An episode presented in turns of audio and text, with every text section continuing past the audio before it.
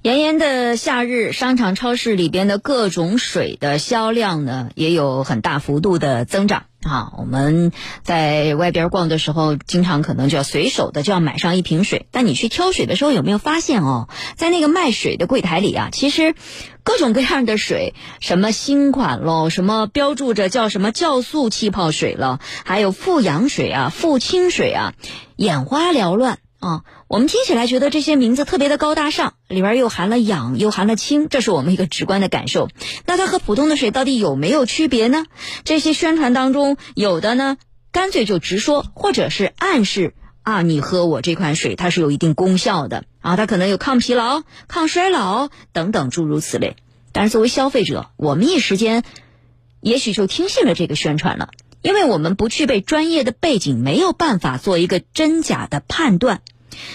现在专家站出来说了，不管是家里的白开水，还是外边所卖的各种水，都只是达到一个补水的效果。他们所谓的功效是没有科学依据的。那这些富氧水、富氢水还是高端水啊，各种叫酵素气泡水的水，到底是市场上的高端前沿科技新品呢，还是在收？智商税呢？最近市面上一款酵素气泡水引起不小争议。这款饮料配料表里居然有二百多种蔬菜水果，让不少消费者直呼是把菜市场搬了进来。你搞这些什么茴香啊、辣椒啊、苦瓜呀、韭菜呀、花椒啊、大蒜啊、大葱啊、生姜，你搞这些调料进去干嘛？又不是让你做火锅底料。这是一股葡萄汽水的味道，其他的味道喝不出来，也不知道你搞这么多配料表干嘛。仔细查看这款产品配料表，里面含有综合果蔬酵素粉，有二百多种蔬菜水果，从百合、华子菇、丁香到火龙果、土豆、罗勒、冬瓜，可谓包罗万象。除了这款新兴产品，还有比较传统的所谓高端水，诸如富氧水、富氢水，在市场上的价格比普通水贵了很多。产品推广也在变着花样宣传其功效，一会儿是氢气抗氧化，一会儿又是富氧更健康。产品广告中是这样表达的。富氢水对人体有保健疗效，主要是因为水中富含氢气。为什么氢气对身体好呢？原因就是氢气具有非常好的抗氧化性。富氧弱碱性水，一瓶畅饮，漫步森林两小时。对此，生物与食品工程专业博士、科普作家云无心介绍，所谓酵素的概念是从日本兴起之后传入的我国，其本质就是将水果、蔬菜加糖发酵后所得的一些产品，本质上就是泡菜水。由于日本在保健品方面的监管不如我国严格，可以宣传各式各样的所谓功效，于是就有人借此机会在国内传播酵素概念。这个东西呢，其实在中国就是。泡菜水，只不过在日本呢，它用的更多是水果，里边加了一些糖，所以呃出来的这个东西它叫做酵素，它那个酵素是发酵水。在日本呢，它的这种各种保健食品、功能食品非常火爆，它的监管不如中国要求严格，就是觉得好像酵素嘛是个好东西，水呢大家需要喝水，我是不是加点酵素在水里边，就让这个水更好？就说本来没有功效的一个忽悠。加到水里边，扩展了这个忽悠的范围。那无论我国的泡菜水还是日本的酵素，到底有没有营养价值，又能达到什么特殊功效呢？云无心认为，营养应该还是有一点的，但目前没有任何权威论文能证明泡过菜和水果的水对人体有任何特殊作用。至于加入所谓的二百多种蔬菜水果的营养，也是无稽之谈。你想一想。你的泡菜水里边有没有营养成分呢？也有一点，因为泡菜水它毕竟泡了那么久，里边多少也有一点什么乳酸啊，呃，有一些矿物质、氨基酸啊什么的。但是你喝一瓶酵素水，跟你在你的一杯水里边加几滴泡菜水，这个作用是一样的。任何的营养成分对于身体健康要产生影响，它都需要有足够的量。你在这个里边加多少种，就意味着你每种的量。就微乎其微，所以说，呃，我们任何的食品宣称中宣称其中含有多少种食物原料、食物成分，都是一个毫无意义的噱头。云无心告诉记者，其他的富清水、富氧水概念早已有之，也大多从日本传来。只要他们宣传有健康功效，可以无一例外的判断为虚假宣传。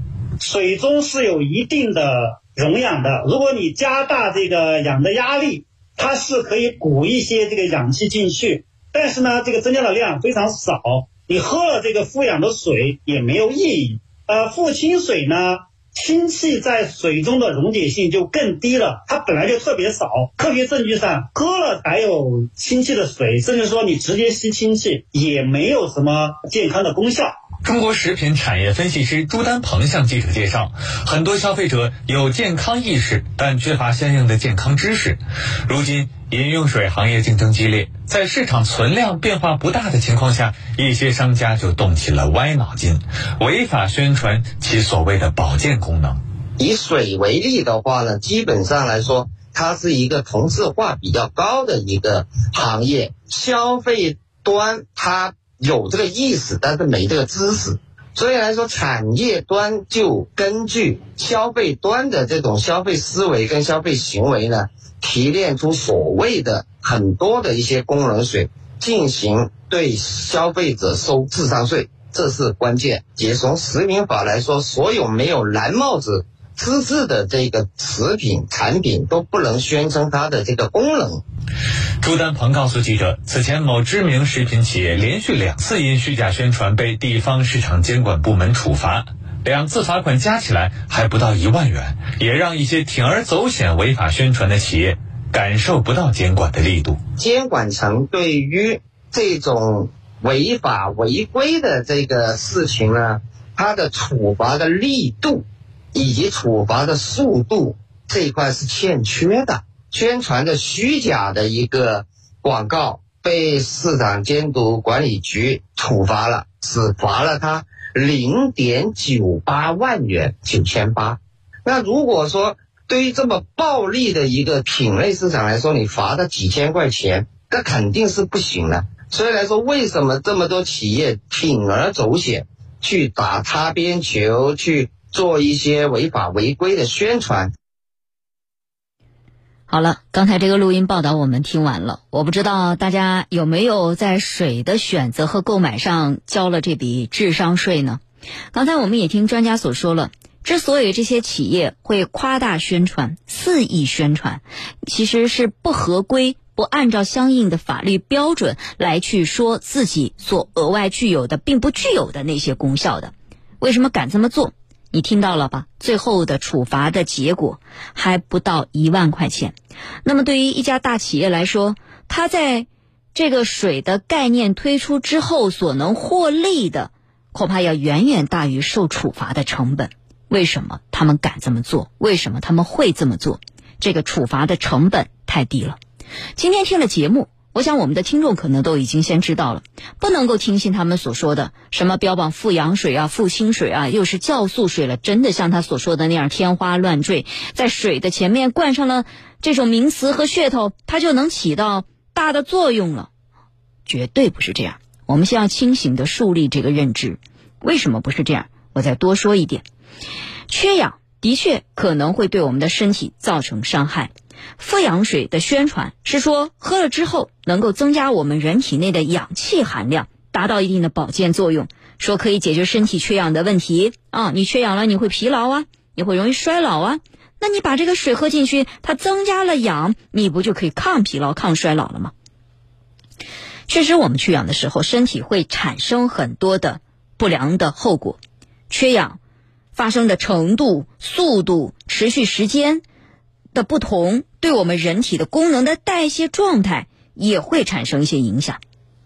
但是，我们是不是喝了商家所说的富氧水就能够补氧了呢？就能够达到他们所说的解决身体缺氧的问题、抗疲劳、抗衰老呢？水里边是可以溶解一定量的氧气的，对吧？鱼在水里面生活，不就是靠着它可以吸收水里的氧气吗？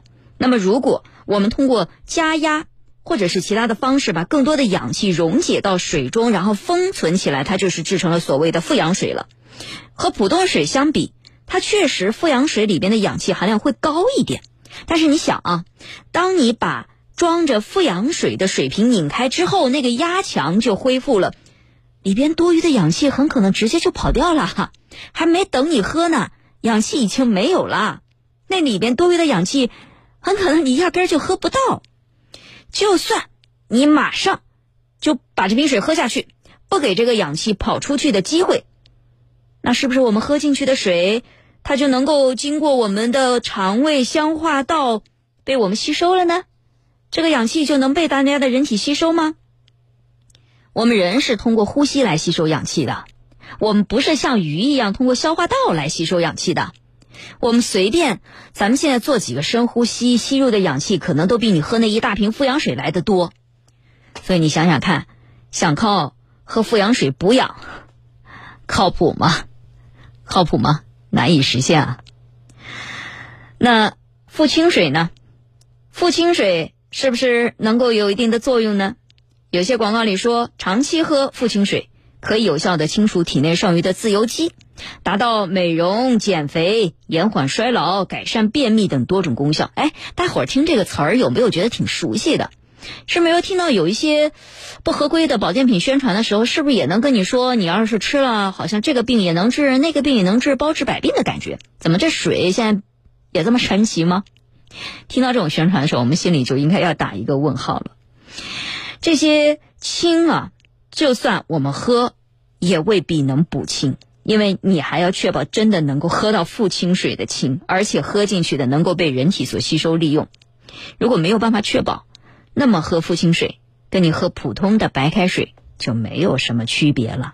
所以我们完全没有必要花很多钱去购买富氧水、富清水，所谓的那些高端价值的水，它没有什么特殊的功效，最主要的作用还是补充水分，它跟白开水没有什么太大的区别。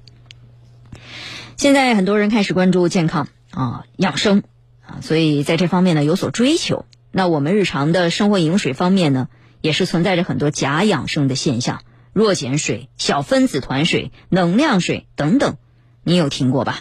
甚至有一些他宣称喝我这水都可以降血脂，还有抗癌的功效，怎么可能呢？世间没有能医治百病的药，更不会有能治百病的水啊！这些所谓的功能水。事实上，到目前为止，是在国际上的健康水是没有统一的定义和标准的。那健康水也很难有一个大家都认可的一个水质标准的出现。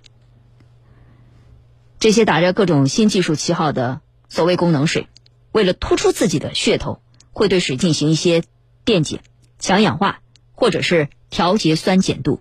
那么，正因为这些操作。可能会导致因此制得的功能水还偏离了饮用水安全指标范围，所以啊，咱们消费者可就不要去交这笔智商税了。